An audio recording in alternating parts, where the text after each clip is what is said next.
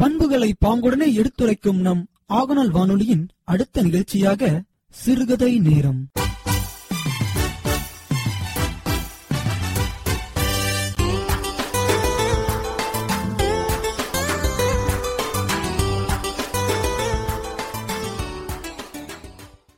வணக்கம் அன்புமிக்க ஆகனல் வானொலி நேயர்களே. இந்த சிறுகதை நேரம் என்ற நிகழ்ச்சியிலே உங்களையெல்லாம் சந்திப்பதில் மிக்க மகிழ்ச்சி அடைகிறேன். இன்றைய சிறுகதை நேரத்தில் பாவலர் நா ரா நாச்சியப்பன் அவர்கள் எழுதிய ஒரு அருமையான கதையினை உங்களுக்கு கூறப்போகிறேன். வாருங்கள் நேயர்களே கதைக்குள் செல்வோம். பொன்னி நாடு என்று ஒரு நாடு இருந்தது. அந்த நாட்டை பூவேந்தன் என்ற மன்னன் ஆண்டு வந்தான். பூவேந்தனுடைய பட்டத்து அரசியின் பெயர் மலர்கொடி. பூவேந்தன் நாட்டை நன்றாக அரசாண்டு வந்தான். நாடு முழுவதும் நல்ல வளம் நிரம்பியதாக இருந்தது. இயற்கை வளமும் நல்ல அரசாட்சியும் இருந்ததால் அந்த நாட்டு மக்கள் எந்த குறையும் இல்லாமல் இருந்தார்கள். நாடு நன்றாக இருந்ததால் அரசனுக்கு வேலையும் குறைவாகவே இருந்தது. திருட்டு என்றும் அடிதடி என்றும் மோசடி என்றும் வரும் வழக்குகள் மிக குறைவாகவே இருந்தன. அரசன் அரண்மனையில் நிறைய ஆட்களை வேலைக்கு வைத்திருந்தான். அரசி மலர்கொடி ஒவ்வொரு புது ஆளை சேர்க்கும் போதும் தேவையில்லாத போது எதற்காக ஆள் சேர்க்க வேண்டும் என்று கேட்பாள். வேலைக்கு ஆட்கள் நிறைய இருந்தால் நமக்கு வசதிதானே? என்று கூறுவான் அரசன். அரசே அது தவறு. தேவைக்கு அதிகமாக ஆட்கள் இருந்தால் வேலை சரியாக நடக்காது என்று கூறுவாள் மலர்கொடி. இந்த ஆள் நமது அமைச்சரின் உறவுக்காரன். இருந்துவிட்டு போகட்டுமே என்று வேலைக்கு சேர்த்து கொள்வான் அரசன்.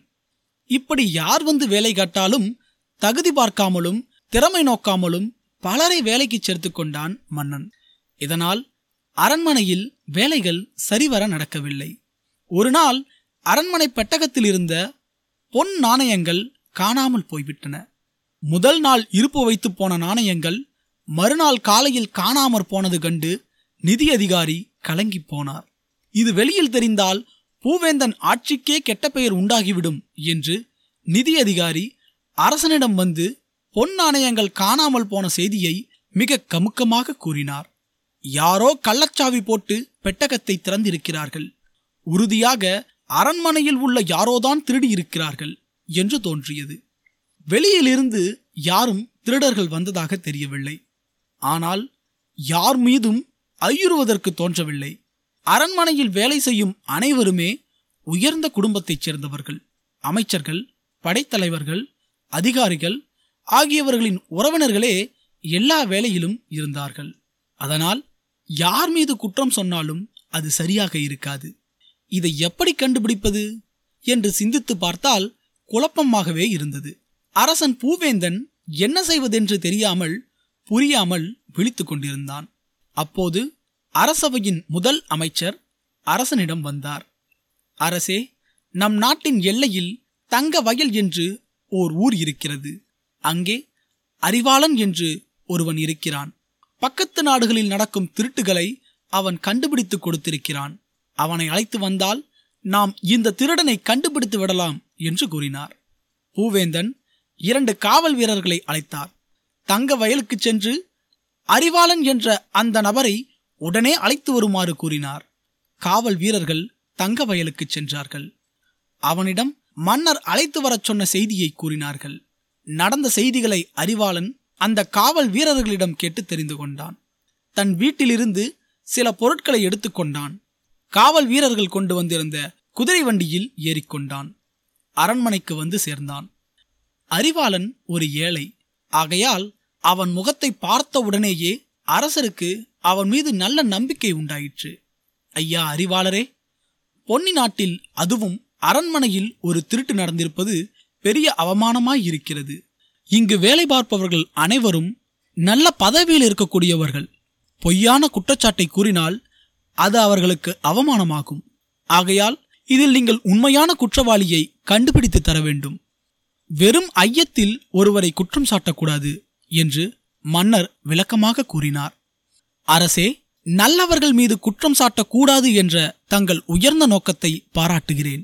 இவ்வளவு உயர்ந்த பண்புள்ள அரசரின் அரண்மனையில் திருட நினைத்த ஒரு கயவனும் நம் நாட்டில் இருக்கிறானே என்று வேதனைப்படுகிறேன் என்று கூறிய அறிவாளன் அரசரை பார்த்து அரசே இப்பொழுது மாய மந்திரத்தின் மூலமாகவே நான் இந்த திருட்டை கண்டுபிடிக்கப் போகிறேன்.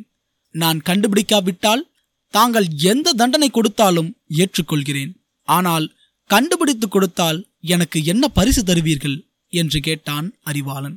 ஐயா அறிவாளரே நீங்கள் இந்த திருடனை கண்டுபிடித்து கொடுத்தால் உங்களுக்கு நீங்கள் குத்தகைக்கு ஊழும் நிலம் அத்தனையும் சொந்தமாக்கி பட்டா எழுதி கொடுக்கிறேன் என்றான் பூவேந்தன்.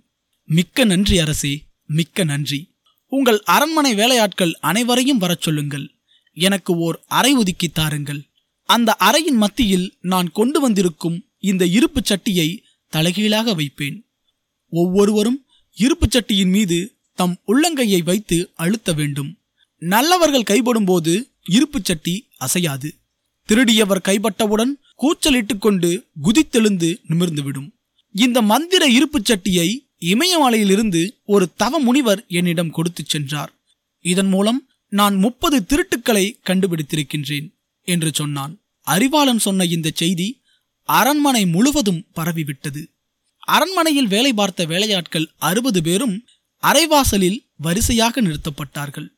அறையின் மத்தியில் ஒரு மேசையின் மீது இருப்புச் சட்டி தலைக்குப்புற கவிழ்த்து வைக்கப்பட்டிருந்தது. அறை சன்னல்கள் அனைத்தும் மூடி இருட்டாக்கப்பட்டது. கதவு திறக்கும் போது மட்டுமே உள்ளே மங்கலான வெளிச்சம் தெரிந்தது. வேலைக்காரர்கள் ஒவ்வொருவராக அறைக்குள் சென்று வந்தார்கள். இருப்புச் சட்டி போடப்போகும் கூச்சலை எதிர்பார்த்து கொண்டு எல்லோரும் ஆவலோடு காத்திருந்தார்கள். ஒவ்வொருவராக அறைக்குள் போய் உள்ளங்கையால் இருப்புச் சட்டியை தொட்டுவிட்டு திரும்பி வந்தார்கள். இப்படி அறுபது பேரும் போய் வந்து விட்டார்கள். இருப்புச் சட்டி கூச்சல் போடவும் இல்லை எழுந்து குதிக்கவும் இல்லை நிமிர்ந்து நிற்கவும் இல்லை. அரசன் பூவேந்தனுக்கு கோபம் கோபமாக வந்தது. அறிவாளன் ஒரு புரட்டுக்காரன் என்று முடிவு செய்தான். மாயமாவது மந்திரமாவது எல்லாம் பித்தலாட்டம் என்று கூச்சலிட்டான். அறிவாளன் அரசன் எதிரில் வந்தான். அவசரப்படாதீர்கள் அரசே. இதோ ஒரு நொடியில் திருடன் அகப்படப் போகிறான் பாருங்கள் என்றான். அறுபது வேலையாட்களையும் மீண்டும் வரிசையில் நிற்கச் சொன்னான். எல்லோரும் இருப்புச் சட்டியை தொட்டீர்கள் அல்லவா? கையை நீட்டுங்கள் என்றான். எல்லோரும் கையை நீட்டினார்கள். அறிவாளன் ஒவ்வொருவர் கையாக பார்த்து கொண்டு வந்தான். வரிசையில் நின்ற ஒருவரை பிடித்து இழுத்தான். அரசர் முன் கொண்டு வந்து நிறுத்தினான். அரசே இவர் இருப்புச் சட்டியை தொடாமலே வந்திருக்கிறார். அதனால்தான் இருப்புச் சட்டி குதிக்கவில்லை கூச்சல் போடவில்லை என்றான். இந்த அறிவாளன் பொய் சொல்கிறான் நான் தொட்டேன் என்றான் அந்த ஆள். சரி மறுபடி தொடு பார்க்கலாம் என்றான் அறிவாளன். அவன் தயங்கினான் பிறகு உண்மையை ஒப்புக்கொண்டான். அரசன் பூவேந்தனுக்கு இருப்புச் சட்டி குதிப்பதை பார்த்துவிட வேண்டும் என்று தோன்றியது. திருடியதாக ஒப்புக்கொண்ட ஆளை இருப்புச் சட்டியை போய் தொடும்படி ஆணையிட்டான். அவன் இருப்புச் சட்டி என்ன தண்டனை கொடுக்குமோ என்று பயந்தான். வேண்டாம் அரசே நீங்கள் என்ன தண்டனை வேண்டுமானாலும் கொடுங்கள் அதை தொட வேண்டாம் என்று வேண்டிக் கொண்டான். அறிவாளரே இவன் இருப்புச் சட்டியை தொடவில்லை என்பதை எப்படி கண்டுபிடித்தீர்கள்? என்று பூவேந்தன் ஆர்வத்தோடு கேட்டான். அரசே இது நான் செய்த தந்திரமே. இருப்புச் சட்டியின் அடிப்புறத்தில் கரியை பூசி வைத்தேன். அதன் மீது உள்ளங்கையை வைத்தவர்கள் கையில் கரி பிடித்திருக்கிறது. இந்த ஆள் மட்டும் பயந்து கொண்டு இருப்புச் சட்டியை தொடாமலே வந்திருக்கிறார். அதனால் இவர் கையில் கறி படியவில்லை. எனவே இவர்தான் திருடர் என்று முடிவு செய்தேன் என்றான். திருடியவனிடமிருந்து பணம் திரும்பப் பெறப்பட்டது. அவனுக்கு சிறை தண்டனை கொடுத்தார் அரசர். வாக்களித்தபடி அறிவாளனுக்கு அவன் குத்தகைக்கு உழுத நிலம் முழுவதையும் விலை கொடுத்து வாங்கி உரிமையாக்கிக் கொடுத்தார். இக்கதையின் நீதி அறிவாளிகள் எப்பொழுதும் வெற்றி பெறுவார்கள்.